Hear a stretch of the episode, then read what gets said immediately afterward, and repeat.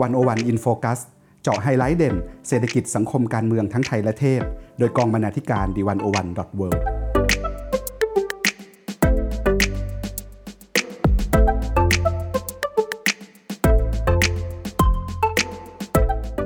วัสดีค่ะ กลับมาพบอีกครั้งนะคะ กับรายการ One-O-One In Focus ค่ะ วันนี้พบกับขิมพิมพ์ชนก พุกสุขนะคะ เป็นผู้ดำเนินรายการค่ะ ครับ แล้วก็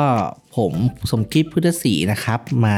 คุยกับขิมวันนี้ครับอ๋อไม่ได้เจอกันนานพี่จุงไม่จับคู่กันนานเป็นไง ครับ สถานการณ์การเมืองมันคุกรุ่นเหลือเกิน หลังจากที่เพื่อไทยนะคะ ประกาศตั้งรัฐบาลโดยไม่มีก้าวไกลเมื่อเมื่อวันที่ 3 สิงหาที่ผ่านมาเนาะครับเอ่อต้องออกตัวไว้ก่อนครับ วันนี้วันที่เราคุยกันเนี่ยวันวันที่สาม ที่ก้าวไกลเอ่อที่เพื่อไทยประกาศถอนตัวจาก MOU อืมนะครับก็คือวันที่สองนะครับฉะนั้นเอ่อรายการที่เราจัดวันนี้ก็คือจัดอยู่บนบริบทที่ว่าพักเพื่อไทยประกาศถอนตัวจาก MOU ก้าวไกลแล้วก็มาเป็นแกนนำในการจัดตั้งจัดตั้งรัฐบาลครับนะคะตอนที่เราคุยกันอยู่วันนี้นะครับ ยังไม่รู้ว่าพักที่จะเข้ามาร่วมกับเพื่อไทยเนี่ยมีพักไหนบ้างนะครับ แต่ว่าคุณชลนานนะคะ ก็แถลงว่า เนื่องจากการจัดตั้งรัฐบาลในครั้งนี้เนี่ยพักก้าวไกลและเพื่อไทยได้จับมือร่วมกับพักก็มีอีก 6พักเนาะก็จะได้เป็น3ามสิบสองเสียง โดยมีพักก้าวไกลเป็นแกนนำเนี่ยแล้วก็เสนอพิธาซึ่งก็แน่นอนว่าแต่ไม่รู้ผ่านกันไปแล้วไม่ไม่ได้แท้งไปแล้วอะแต่ว่าเนื่องจากเงื่อนไขของพรรคการเมืองอื่นๆและสมาชิกวุฒิสภา หรือก็คือสวเนี่ยนะคะ ไม่ยอมรับนโยบายแก้ไขประมวลกฎหมายอาญามาตรา1นึของพรรคก้าวไกล ซึ่งก้าวไกลก็รับทราบท่าทีแถวนี้แต่ว่ายังไม่ปรับเปลี่ยนนโยบายพ ร้อมกับที่ก็แน่ชัดแล้วว่าแคนดิเดตนายกรัฐมนตรีจากพรรคก้าวไกลเนี่ยจะไม่สามารถผ่านการลงมติเห็นชอบจากรัฐสภาได้ ดังนั้นนะคะที่ประชุม 8 พักร่วมเนี่ยค่ะจึงมีมติส่งมอบภารกิจการนำในการจัดตั้งรัฐบาลให้พรรคเพื่อไทยนำมาสู่สถานการณ์ที่เกิดขึ้นในเวลานี้นะคะครับ ทีนี้เอ่อเราคงไม่ได้เอ่อวิเคราะห์การเมืองกันแบบเป็นอ่ารายวันหรือเป็นกับสถานการณ์นะครับ แต่แต่คิดว่ามันมีโจทย์หนึ่งที่น่าสนใจนะครับ ก็คือโจทย์เรื่อง ประชาธิปไตยไปทางไหนต่อนะครับ คือต้องยอมรับนะครับว่าการตัดสินใจของพรรคเพื่อไทยเนี่ยสร้างข้อถกเถียง แล้วก็ตั้งคำถามต่อประชาธิปไตยอยู่ด้วยเหมือนกันนะครับเอ่อเราจะเห็นว่าปรากฏการณ์ที่มีคนไม่พอใจนะครับ หรือว่าตั้งคำถามว่าเออสรุดแล้วพรรคเพื่อไทยเนี่ย มีจุดยืนยังไงกันแน่กับประชาธิปไตยนะครับ รวมถึงการเถียงกันก็ต้องยอมรับว่าการเถียงกันระหว่างนางแบกกับด้อมส้ม หรือด้อมติ่งเป็นติ่งเป็นติ่งอะไรอย่างเงี้ยครับคือมองในแง่ปรากฏการณ์ก็น่าสนใจแต่ว่ามันแสดงให้เห็นว่าอ่าการถกเถียงเรื่องประชาธิปไตยเนี่ยมันก็คงจะเข้มข้นมากขึ้นนะครับ หลังจากที่เราอยู่ในรัฐบาลประยุทธ์มา 9 ปีซึ่งนะครับอินเวนี่เป็นสถานการณ์ที่คิมรู้สึกว่าก็น่าสนใจที่พี่จุงบอกแล้วก็ดีด้วย เพราะว่าบรรยากาศของการถกเถียงมันเป็นสิ่งที่ที่ควรพึงมีและควรเป็นเรื่องปกติอะค่ะในสังคมเนาะอืม ซึ่งจริง ๆ แล้วนะครับวันวันเนี่ยในช่วงก่อนเลือกตั้งก่อนสัปดาห์สุดท้ายอืมของการเลือกตั้งเนี่ยเราเคยชวนรองศาสตราจารย์ดรพวงทองพวัครพันธ์นะครับ แล้วก็ผู้ช่วยศาสตราจารย์ดรพิษพงศ์สวัสดิ์จากเอ่อคณะรัฐศาสตร์จุฬาลงกรณ์มหาวิทยาลัยเนี่ยมาคุยกันว่าอนาคตประชาธิปไตยจะเป็นยังไง คือตอนนั้นเนี่ยเอ่อเราเชิญทั้งสองท่านมาเนี่ยบนสมมติฐานที่ว่าเราคิดว่าเพื่อไทยเนี่ยน่าจะชนะเลือกตั้งนะครับ แล้วก็เพื่อไทยชนะเลือกตั้งเพื่อไทยเป็นแกนนำในการจัดตั้งรัฐบาลนะครับ แล้วก็เราคิดว่ามีโอกาสอยู่เหมือนกันที่ก้าวไกลเนี่ยจะเป็นพรรคการเมืองฝ่ายขานนะครับอ่าแต่ว่าถึงแม้ว่าผลเลือกตั้งเนี่ยจะไม่ได้เป็นไปอย่างที่เราคาดนะครับ แต่ว่าสถานการณ์ในวันเนี้ยก็กลับกลายเป็นคล้ายๆ อย่างนั้นอีก ก็มีความอีหรอมนั้นอยู่เหมือนกันครับถูกไหมก็คือก็คือเพื่อไทยเป็นแกนนำจัดตั้งรัฐบาล คาดหมายว่าร่วมกับเอ่อพรรคอย่างภูมิใจไทยพรรคชาติไทยพัฒนา ซึ่งเขาก็เรียกกันรวมๆว่าเป็นการจัดตั้งรัฐบาลข้ามขั้ว นะครับ ส่วนที่ก้าวไกลเนี่ยก็ถอยมาเป็นฝ่ายค้านนี้ต้องต้องบอกก่อนอย่างหนึ่งนะครับว่าเราต้องยืนยันว่าสิ่งที่พรรคเพื่อไทยทำเนี่ยถูกต้องตามรัฐธรรมนูญ มีความชอบธรรมตามรัฐธรรมนูญอยู่ คือสามารถทำได้ แต่เวลาบอกว่าทำตามรัฐธรรมนูญเนี่ยมันก็มีอีกนัยยะหนึ่งด้วยเหมือนกันนั่นหมายความว่าคือมันอยู่ในเกมที่ผู้มีอำนาจ หรือขั้วอำนาจเก่านี่กำหนดไว้ โดยเฉพาะเรื่องสว ซึ่ง ก็เป็นประเด็นที่เพื่อไทยเนี่ยก็ยืนยันว่ามันมีปัญหา แต่ว่าเพื่อไทยก็พยายามสู้ในเกมที่ถูกกำหนดมา คือพยายามสู้ในกติกาเนาะพูดครับครับ แต่ว่ามันก็เลยเป็นที่ถกเถียงกันนะครับว่าแล้วสุดท้ายทางเลือกของเพื่อไทยเนี่ยมันเป็นคุณหรือมันจะส่งผลต่อประชาธิปไตยยังไงนะครับ ก็อยากจะมาชวนมองปรากฏการณ์นี้ผ่านความเห็นของนักวิชาการทั้งสองท่านนะครับ ประเด็นแรกที่เอ่ออาจารย์พงษ์ทองกับอาจารย์พิษได้ชี้ให้เห็นนะครับว่าตอนนี้การเมืองไทยเนี่ยมันเป็นการเมืองที่มวลชนนำพักการเมือง ซึ่งอาจารย์พิษนะครับบอกว่ามันเป็นการเลือกตั้งที่มวลชนล้ำไปกว่าพักการเมืองนะครับ ซึ่งต่างต่างจากหลาย ๆ ครั้งที่ผ่านมา เราจะเห็นว่าพักการเมืองกับมวลชนไปพร้อม ๆ กัน แต่ครั้งนี้ประชาชนตื่นตัวขึ้น บางเรื่องไม่เคยพูดก็พูดอืมกลับกลายเป็นพักการเมืองเสียอีกที่พยายามจะเป็นกลางกว่าเพ ราะคิดว่าการเป็นกลางเนี่ยจะมุ่งหวังเสียงจากอีกฝั่งได้ด้วยนะครับ ซึ่งก็ต้องยอมรับว่าอาจารย์พิษเนี่ยก็น่าจะเหมือนหมายถึงพรรคเพื่อไทยนะครับ แต่ทีนี้คำถามก็คือว่า ในสถานการณ์ที่มวลชนนำพักการเมืองเนี่ยก็ก็เป็นคำถามต่อจริงๆทุกพักการเมืองนะครับ ว่าถ้ามวลชนนำพักการเมืองแล้วเนี่ยพักการเมืองเนี่ยควรจะมีท่าทีหรือควรจะปรับท่าทีอย่างไร ซึ่งตอนนี้เรายังไม่รู้นะครับว่าผลสุดท้ายออกมาเป็นยังไง แต่เราก็ อย่างที่ขิมได้เล่าให้ฟังไปแล้วว่าว่าแบบพอเพื่อไทยประกาศจุดยืนแบบนี้เนี่ยก็มีมวลชน โดยเฉพาะมวลชนคนเสื้อแดงบางกลุ่มเนี่ยก็ออกมาตั้งคำถามทันทีนะคแบรับบว่าไปแสดงความไม่พอใจ แสดงท่าทีที่ประท้วงอะค่ะหน้าหน้าพักอะไรเงี้ยซึ่งก็เป็นสิ่งที่ที่เข้าใจได้นะในด้านครับหนึ่งอืมนะครับและอีกอันหนึงที่อาจารย์พวงทองได้ชี้ให้เห็นนะครับว่า เวลาที่เราบอกว่ามวลชนนำพรรคการเมืองเนี่ย มันทำให้เห็นว่าการถกเถียงทางการเมืองเนี่ย มันไม่ใช่แค่เรื่องปากท้องอย่างเดียว แต่มันมีเรื่องหนึ่งหนึ่งสองด้วยแล้วเอาเอาเข้าจริงก็ไม่ใช่เรื่องหนึ่งสองอย่างเดียวด้วยนะครับ มันเป็นการพูดถึงโครงสร้างอำนาจทางการเมืองในภาพรวมนะครับ ไม่ว่าจะเป็นกองทัพนะครับตำรวจศาลแล้วก็กฎหมายต่างๆ ที่เกี่ยวข้องกับสถาบันพระมหากษัตริย์นะครับ ประเด็นก็คือว่าเมื่อวานเนี้ยตอนที่พักเพื่อไทยแถลงนะครับ ตอนที่แถลงกับสื่อมวลชน ว่าจะถอนตัวจากก้าวไกลเนี่ย ก็มีการพูดถึงเหมือนกันว่าพักเพื่อไทยเนี่ยถึงแม้ว่าตอนหาเสียงอาจารย์ไม่ได้พูดเรื่องเหล่านี้ชัดนะครับ แต่ว่าก็ยินว่าถ้าเป็นนโยบายที่เป็นประโยชน์ต่อประชาชนเนี่ยไม่ว่าจะเป็นสมรสเท่าเทียมนะครับปรับสุเป็นรูปกองทัพปฏิรูปกองทัพนะครับอ่าสุราก้าวหน้าเนี่ยพรรคเพื่อไทยเนี่ยก็จะร่วมมือกับพรรคร่วมรัฐบาลเนี่ยในการผลักดันเรื่องเหล่านี้ต่อไป นั่นหมายความว่าเรายังเห็นเซนส์อยู่นะครับ แบบที่อาจารย์เอ่อพวงทองกับอาจารย์พิษได้บอกว่าเอ่อ การเมืองตอนนี้มวลชนเนี่ยมันล้ำหน้าพรรคการเมืองนะครับอืมพรรคเพื่อไทยอาจจะเลือกแนวทางที่ไม่ไม่แตะต้องมาตรา1นึนะครับเพื่อที่จะลดแรงกดดันจากขั้วอำนาจเก่า แต่ก็จะเห็นว่าเอ่อประเด็นกฎหมายที่ค่อนมีความก้าวหน้า ซึ่งเหมือนจะเป็นแคมเปญหลักของก้าวไกลคือคือหลายพักต้องยอมรับหลายพักก็พูดเรื่องสมรสเท่าเทียม พูดเรื่องสุราก้าวหน้านะครับ แต่ว่าภาพจำจะอยู่กับก้าวไกลมากกว่า ฉะนั้นก็น่าสนใจว่า เพื่อไทยเนี่ยแม้จะลดเพดานเรื่องหนึ่งสองลงเนี่ยแต่ว่ากฎหมายก้าวหน้า ที่มวลชนให้ความสำคัญเนี่ยก็ยังต้องยืนยันประกาศว่าว่าจะทำต่อ แล้วก็ไม่ต้องพูดถึงว่าข้อแรกสุดของแถลงการของเพื่อไทยเลยก็คือพูดเรื่องการแก้รัฐธรรมนูญใช่นะครับ ซึ่งหมายความว่าจริงๆ แล้วเพื่อไทยก็ก็แคร์มวลชนอยู่นะครับในเกมทั้งหมดที่ตัวเองเลือกนะครับ อีกประเด็นหนึ่งที่เป็นดีเบตกันเยอะในช่วงที่ผ่านมานะครับ โดยเฉพาะจากฝั่งกองเชียร์ เพื่อไทยและก้าวไกลเองก็คือเรื่องปัญหาปากท้องนะครับอืมว่าเรารอได้ไหมปัญหาปากท้องสิบเดือนรอได้ไหมคะ ครับหยอกครับหยอกก็จริงๆทั้งสองเรื่องเนี้ยเรื่องการเถียงแล้วปากท้องต้องมาก่อนหรือต้องต้องแก้ไปพร้อมการเมืองคือมันด้วยเป็นประเด็นที่เถียงกันมานานมากแล้วเป็นเนาะพี่จุงเนาะใช่ครับว่าแบบเราแก้ไขไปพร้อมกันได้ไหมทำไมเราต้องเลือกเรื่องใดเรื่องหนึ่งครับอืมซึ่งอันเนี้ยอาจารย์พิษนะครับ บอกว่าจริง ๆ เวลาเถียงกันเรื่อง ต้องปากท้องหรือเรื่องประชาธิปไตยเนี่ยอาจารย์บอกว่าจริงๆแล้วเป็นปัญหาเรื่องของการขาดยุทธศาสตร์ประชาธิปไตยที่ทำงานร่วมกันนะครับอ๋อคือปีกหนึ่งเนี่ยแก้ปัญหาเชิงเศรษฐกิจ อีกปีกหนึ่งแก้ปัญหาทางการเมือง ซึ่งสองปีกเนี้ยไม่ได้ไปด้วยกันนะครับ ฉะนั้นมันเลยเกิดความอิหลักอิเหลือขึ้นจากการทำงานของฝ่ายประชาธิปไตยด้วยกันเองนะครับ แล้วก็อาจารย์ยังชี้ให้เห็นด้วยนะครับว่า โจทย์เศรษฐกิจรอบนี้ไม่ใช่เรื่องประชานิยมในความหมายเดิมอีกแล้ว แต่เป็นประชานิยมที่มีเรื่องความสัมพันธ์ทางอำนาจอยู่ในนั้น ต้องมองเห็นถึงความเหลื่อมล้ำบางประการ เพื่อทำให้ประชาชนรู้สึกได้ว่า ถ้าได้นโยบายนี้มันจะเปลี่ยนความสัมพันธ์ทางอำนาจ ไม่ใช่แค่ว่าคุณเคยได้เท่านี้ แล้วผมให้เพิ่มอีกหน่อย แต่ต้องหมายถึงคุณได้เพราะศักดิ์ศรีบางอย่าง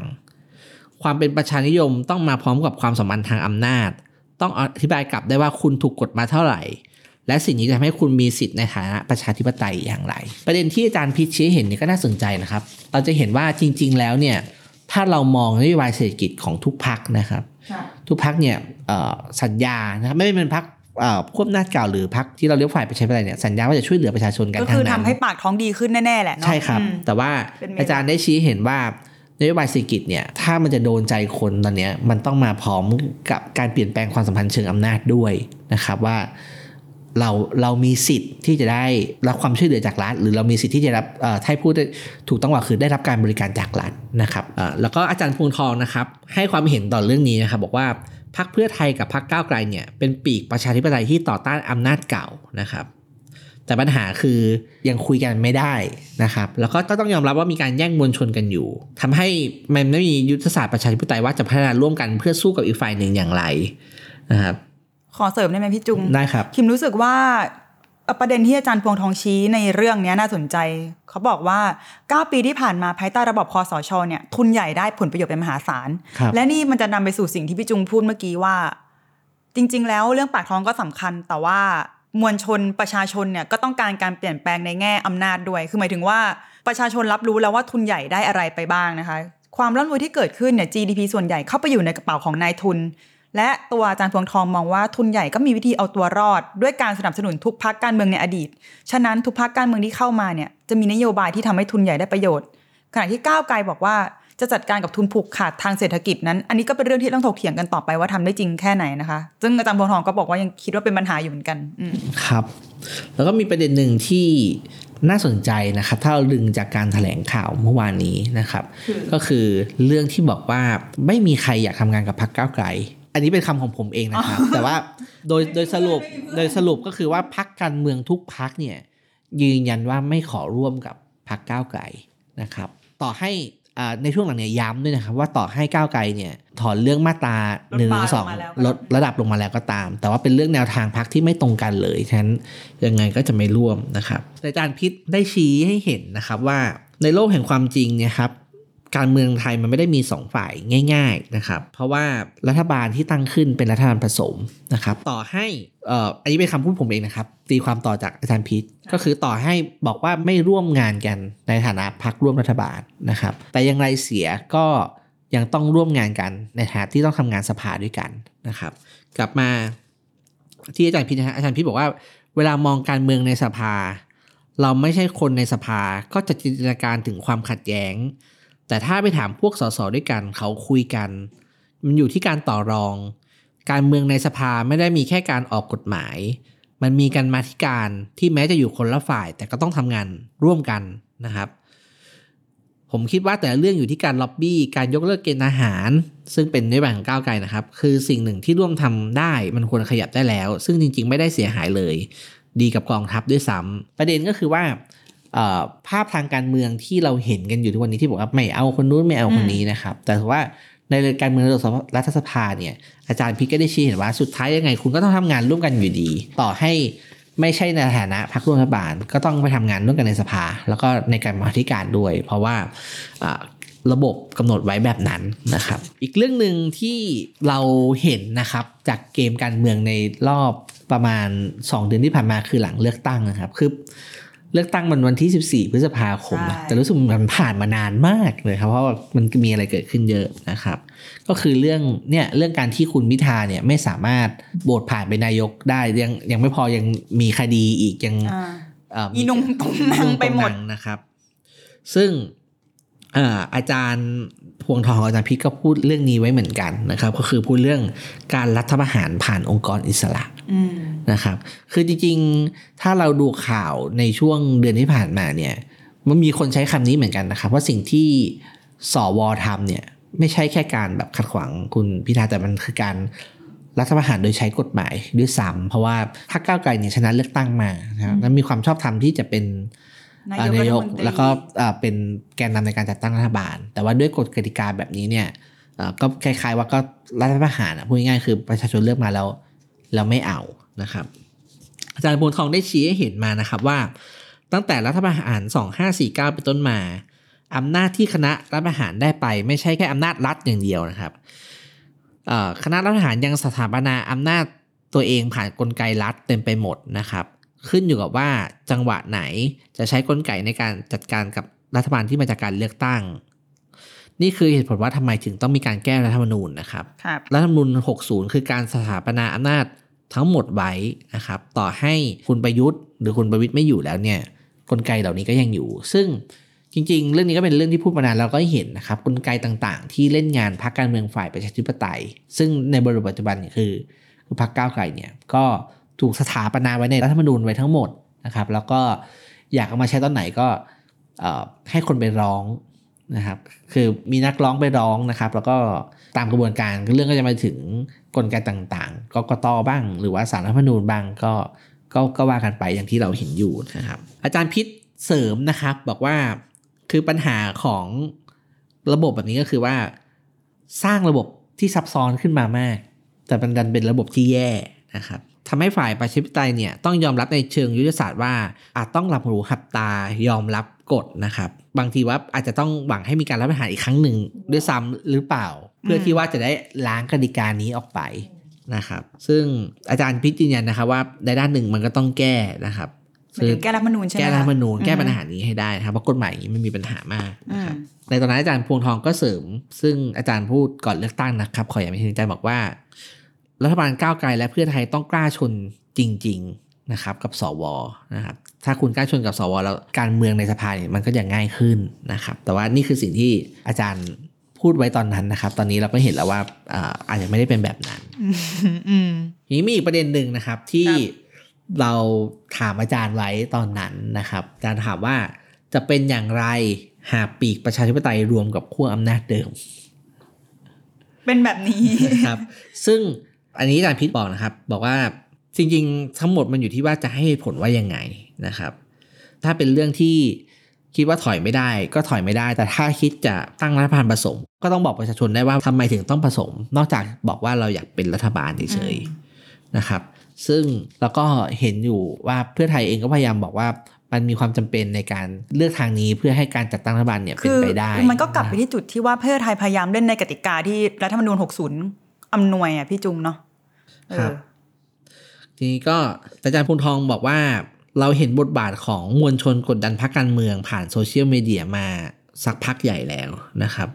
เพราะว่าอาจารย์แซวนะครับบอกว่าเพราะว่ารัฐบาลประยุทธ์เนี่ยได้สร้าง Active Citizen ขึ้นมา เพื่อทำหน้าที่ตรวจสอบฝ่ายการเมืองอย่างแข่งขันมากนะครับทีนี้ถ้าถามว่าเกิดการที่พรรคเพื่อไทยร่วมกับพรรคพลังประชารัฐหรือภูมิใจไทยจะเกิดอะไรขึ้นนะครับ อาจารย์บอกว่า ถ้าเป็นแบบนี้หมายความว่าพรรคเพื่อไทยก็เลือกแนวทางปณีประนอม แก้ไขไม่แก้แค้นนะครับ มุ่งสร้างความประทับใจให้กับประชาชนด้วยนโยบายทางเศรษฐกิจ แต่ว่าอย่างไรก็ตาม พลังของประชาชนเนี่ยจะกลายเป็นจุดที่บีบให้เพื่อไทยไม่ได้เป็นรัฐบาลแบบสบายๆซึ่งก็มีคนหลายพูดเหมือนกันนะครับเพราะต่อให้เพื่อไทยตั้งรัฐบาลได้เนี่ยก็คงไม่มีช่วงฮันนีมูนพีเรียดในความหมายว่าฮันนีมูนพิเรียดหมายถึงว่า คือปกติเวลาเราตั้งรัฐบาลใหม่เนี่ย คนก็จะให้เวลาใช่ไหมครับว่า อ่าเพิ่งตั้งรัฐบาลคงต้องรอทำงานให้มันเข้าที่อ่าเข้าทางก่อนนะครับ แต่ว่าในวันที่เอ่อพรรคการเมืองถูกกดดันมาก ๆ ไม่ใช่แค่ในสภาเนี่ย แต่ถูกกดดันจากสังคมเนี่ยหมายความว่ามันไม่ได้ทำงานสบายๆอะขึ้นมาคือคุณจะแก้ปากท้องใช่ไหมอืมสมมุตินะครับ คุณจะแก้ปัญหาคุณก็ต้องทำให้มันเห็นผลเอาเลยในเร็วอืมนะครับจริงก็มีขอนอกเรื่องนิดนึงนะครัครับบในแถลงการณ์ที่พรรคเพื่อไทยประกาศกับเอ่อ สาธารณชนนะครับ ว่าจะทำการหนึ่งแก้รัฐธรรมนูญใช่ไหมครับแล้วก็สองผลักดันกฎหมายต่าง ๆ ที่มีความก้าวหน้า ก็มีคนตั้งคำถามเหมือนกันนะครับว่า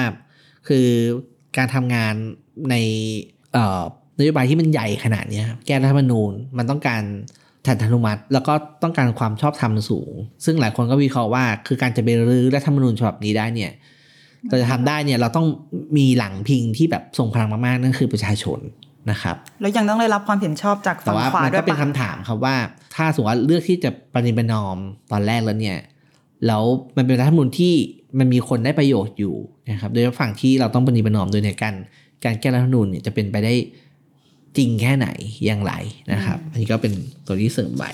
นะครับครับแล้วก็ประเด็นสุดท้ายที่อยากจะชวนหยิบมาคุยกันในเอ่อความเห็นของอาจารย์พวงทองแล้วก็อาจารย์พิษนะครับ ก็คือว่าสุดท้ายแล้วเนี่ยเอ่อ วันนั้นเนี่ยผมตั้งคำถามไว้ว่าดีเบตทางการเมืองเนี่ยมันจะกลับไปเหมือนยุครัฐธรรมนูญ40 ไหม คือต้องไปถามกันอีกว่า ประชาธิปไตยคืออะไรกันแน่นะครับอืมมาจากการเลือกตั้งอย่างเดียว ย้อนไปเยอะอยู่นะพี่พอจุงพอหรือเปล่าอะไรอย่างนี้ใช่ไหมคมันรับถอยหลังล่ะครับ คืออาจารย์พิษได้ชี้ให้เห็นนะครับว่า การมองประชาธิปไตยในวงวิชาการ กับการมองประชาธิปไตยในความรู้ความใฝ่ฝันของประชาชนไม่ได้เป็นไปในทิศทางเดียวกัน ประชาธิปไตยของประชาชนยังเป็นประชาธิปไตยในความหมายที่บอกว่าเป็นฝ่ายตรงข้ามกับเผด็จการนะครับ แต่ว่าในโลกทางวิชาการสังคมต้องก้าวไปสู่ประชาธิปไตยที่มีคุณภาพ ประชาธิปไตยจึงต้องถูกจำกัดโดยเงื่อนไขจำนวนหนึ่ง ไม่ใช่ว่าพอคุณจะมีอำนาจคุณจะทำอะไรก็ได้ ฉะนั้นการต้านโกง จึงไม่ใช่เรื่องตรงข้ามประชาธิปไตยนะครับ คุณต้องมองว่ามันเป็นเงื่อนไขที่ทำให้ประชาธิปไตยทำงานได้ ให้ให้บริบทนิดนึงนะครับ คือค่ะมันมีดีเบตกันนะครับว่าเวลาเราเรียกร้องจากนักการเมืองว่านักการเมืองต้องสุจริตนะ นักการเมืองต้องรักษาคำพูดนะ ก็จะมีบอกว่าอ่าเรียกร้องหาคนดีมาผ่องแผ้วอะไรใช่แต่ว่าบริบทตรงนี้คืออาจารย์พี่ก็บอกว่าแบบว่า มันต้องมีเงื่อนไขที่ทำให้ประชาธิปไตยทำงานได้ด้วยนะครับค่ะการพัฒนาประชาธิปไตยไม่ใช่แค่การพัฒนาเศรษฐกิจ ประชาธิปไตยต้องมีโมเดลในการพัฒนาต่อไปเพื่อให้ยั่งยืนนะครับ ไม่ใช่มองประชาธิปไตยเป็นแค่หนทางของการเข้าสู่อำนาจ แล้วจากนั้นจะทำอะไรก็ได้นะครับ นี่เป็นโจทย์ใหญ่ของประชาธิปไตยไทยด้วยเหมือนกันนะครับส่วนอาจารย์พธิ์ทองให้ความเห็นต่อเรื่องนี้ว่าการถกเถียงว่าอะไรคือประชาธิปไตยเนี่ยค่อนข้างไปไกลมากแล้วนะครับ จากรัฐประหาร 49 ถ้าสังเกตดูเวลามีใครพูดคำอย่างเผด็จการสภาเผด็จการเสียงส่วนใหญ่ หรือเสียงส่วนใหญ่ต้องวางเสียงส่วนน้อยเนี่ย ก็จะถูกโต้กลับทันทีนะครับ ฉะนั้นอาจารย์พงษ์ทองก็บอกว่าดีเบตเนี่ยคงไม่ได้ย้อนกลับไปเหมือนเมื่อก่อนรัฐประหาร 49 นะครับ เพราะว่าสังคมไทยเคลื่อนไปข้างหน้าแล้วนะครับ คิมมีอีกบทความหนึ่งพี่จุงที่อยากเอามาเสริมหน่อยเนาะ ก็คือบทความสิ่งที่พักก้าวไกลทำให้ประชาชนได้รับรู้ของอาจารย์วันชัยอาของพี่จอบบัญชัยตันติวิทยาพิทักษ์นะครับ อ่า อันนี้ก็อาจารย์เขาก็เสนอประเด็นที่ว่า แม้ว่า ถึงที่สุดแล้วพิธาจะไม่ได้รับเสนอให้เป็นนายกแล้วแน่ๆเนาะแต่ว่าอีกด้านหนึ่งนะคะสองเดือนที่ผ่านมา ซึ่งเป็นสองเดือนที่ที่หลายคนก็ตื่นตาตื่นใจมากๆ หลังการเลือกตั้งเนี่ย สิ่งที่พักก้าวไกลทำให้ประชาชนทั่วไปรับรู้นะคะ ก็คือว่าข้อแรกเนี่ยคือการเปลือยให้เห็นว่าอันนี้ก็จะนำไปสู่สิ่งที่พี่จุงพูดเมื่อกี้ว่า องค์กรอิสระแล้วก็ฝ่ายขวาเนี่ยใช้อำนาจต่างๆ ที่ทำให้เกิด ภาวะสุญญากาศทางการเมืองเนาะเช่นอ่าแล้วก็ข้อกฎหมายที่ทำให้ฝ่ายตัวเองเนี่ยจัดการคู่ต่อสู้อย่างเป็นระบบนะคะ โดยไม่สนใจความยุติธรรม ซึ่งครั้งนี้เนี่ยฝั่งอนุรักษ์นิยมทำให้คนเห็นความอายุติธรรมอย่างชัดเจนที่สุดแจ่มแจ้งกว่าเมื่อครั้งที่ทำให้คุณธนากร จึงรุ่งเรืองกิจต้องออกจากสสและสั่งยุบพักอนาคตใหม่เสียอีกนะคะ แล้วก็ข้อ 2 นะคะ เป็นครั้งแรกในช่วงการเมืองร่วมสมัยที่มีการพูดถึงมาตรา1นึในรัฐสภาอย่างจริงจัง คือเมื่อก่อนสมมติย้อนไปสิปีก่อน ขิมว่าเราไม่มีทางจินตนาการเรื่องนี้ คือไม่มีทางเลยที่จะครับมีซีเนริโอนี้ในหัวนะคะ คือคือคือต้องเล่าเสริมคิมอย่างนี้ครับครับ จริง ๆ แล้วในสังคมไทยเนี่ยอย่างน้อยตั้งแต่ปี 2550 เป็นต้นมาเนี่ย เราถกเถียงกันเรื่อง1นถึงสนะครับเอ่อเราเห็นตัวอย่างเช่นอ่าสมัยคุณอภิสิทธิ์ก็มีการพูดเรื่องนี้ว่าจะแก้ไข1นึสอง นะครับแต่เป็นการพูดนอกสภาใช่นะครับแต่ว่านี่เป็นครั้งแรกที่เรื่อง1นึสองเนี่ยถูกเอามาผลักพูดเข้าไปพูดในสภาอย่างซึ่งเป็นทางการเนาะในสภาที่ว่าเนี่ยยังไม่ได้หมายถึงขั้นตอนการเสนอกฎหมายนะครับอืมแต่ว่าเราเห็นการพูดเรื่องหนึ่งสองกันเนี่ยตั้งแต่ตอนที่เสนอคุณพิธาเป็นนายกนั่นแหละอืมนะครับซึ่งบางคนก็ตั้งข้อสังเกตไว้ว่าจริง ๆเขายังไม่ได้แถลงนโยบายนะแต่ว่าได้กลายมาเป็นอ่าการพูดหนึ่งหรือสองในสภานะครับ แล้วก็ในความเป็นจริงก่อนเลือกตั้งก็มีหลายพักการเมืองที่พูดถึงมาตรการแก้มาตรา1นึด้วย เช่นอ่าคุณแพทองทานจากพักเพื่อไทยนะก็พูดว่าไม่ยกเลิก แต่ว่าควรถกในสภา ขณะที่คุณเศรษฐาจากพักเพื่อไทยเหมือนกันก็บอกว่าพร้อมที่จะแก้ไขให้เกิดความเป็นธรรมด้วยครับแต่ว่าเพื่อความเป็นธรรมคุณเศรษฐานะครับ คุณเศรษฐาก็ได้ออกมาพูดพูดย้ำว่าไม่แก้นะย้ำจริงนะคะ อืม แล้วก็ข้อ3นะคะ2เดือนที่ผ่านมาเนี่ยก้าวไกลทำให้ผู้คนจำนวนมากเข้าใจปัญหาสังคมไทยได้ชัดเจนขึ้น ว่าอะไรคือสาเหตุหลักที่ทำให้สังคมตกต่ำลงไปเรื่อยๆ และปัญหาความเดือดร้อนทางเศรษฐกิจ อันนี้ขิมเสริมเอง AKA ปัญหาปากท้องครับที่ชาวบ้านเจอมาตลอดเนี่ยไม่ได้เกิดจากฝีมือห่วยแตกของเผด็จการเท่านั้น แต่เป็นปัญหาเชิงโครงสร้างที่กดทับผู้คนส่วนใหญ่ในสังคมนะคะ ตั้งแต่ความเหลื่อมล้ำความอายุติธรรม การใช้กฎหมายที่ไม่เป็นธรรมต่างๆ ซึ่งเป็นปัญหาเชิงโครงสร้างที่ทำให้นายทุนที่ใกล้ชิดกับรัฐบาลทหารเนี่ยได้ผลประโยชน์ แล้วก็ข้อสุดท้ายข้อ4นะคะพักก้าวไกลชัดเจนมากๆนะคะ ตั้งแต่ต้นว่า ขณะนี้การเป็นรัฐบาลไม่ใช่เป้าหมายหลักของพักแต่เป็นการต่อสู้กันทางความคิด เพื่อให้ชาวบ้านเข้าใจว่าการเมืองแบบใดที่พวกเขาต้องการ กฎหมายที่ไม่เป็นธรรมหลายฉบับเนี่ยแล้วก็แถลงการ เหตุการณ์ล่าสุดที่ทำให้ผู้คนจำนวนมากที่ไม่สนใจการเมืองเนี่ย ต่างออกมาแสดงถึงความไม่พอใจของการเล่นเกมการเมืองของฝ่ายอนุรักษ์นิยมด้วย อืครับ เราก็จะเห็นนะครับทุกคนจะมองตรงกันว่าคุณอุปการสำคัญของพรรคก้าวไกลต่อการเมืองไทยนะครับ ก็คือมันทำให้เปลี่ยนดุลยภาพของระบบการเมืองนะครับ เราจะเห็นว่าสังคมไทยเนี่ย17 ปีนะครับหรือ 19 ปีที่เราต่อสู้ในการ เอาทักษิณหรือไม่เอาทักษิณเนี่ยเป็นประเด็นมาเกือบ 20 ปีนะครับ แล้วพอพอมีก้าวไกลเข้ามาเนี่ยประเด็นทางการเมืองก็เปลี่ยนนะครับ การเกิดการจับคู่พันธมิตรทางการเมืองใหม่ ใครจะคิดว่าเราจะเห็นอ่าสื่อบางค่ายนะครับที่เกลียดคุณทักษิณแล้วก็ไล่คุณทักษิณมาโดยตลอดเนี่ยถึงวันนี้ก็บอกว่าเอบรับแล้วอบรับนะครับ คือคุณทักษิณเนี่ยมีสิทธิ์ อันชอบธรรมนะครับ ที่จะกลับประเทศไทย คือเขาก็เป็นเหยื่อของการรัฐประหารคนะคะคือคุณทักษิณเป็นคนหนึ่งที่เป็นเหยื่อของการรัฐประหารแล้วก็ความอายุติธรรมที่เกิดขึ้นนะครับ กลับมาก็ควรได้เข้าสู่กระบวนการยุติธรรมที่เป็นธรรมนะครับ แต่ในทางหนึ่งเราก็ปฏิเสธไม่ได้ว่าคุณทักษิณแล้วก็การกลับบ้านของคุณทักษิณนะครับ แล้วก็การตัดสินใจของพรรคเพื่อไทยเนี่ยในทุก ๆ ครั้งเนี่ยไม่ว่าจะเป็นเรื่องการออกกฎหมายนิรโทษกรรมนะครับ เรื่องกรณีไทยรักษาชาติที่เสนอ แคนดิเดตคุณทุนกระหม่อมหญิงเป็นแคนดิเดตนะครับ คือทุกครั้งที่ได้ชื่อว่า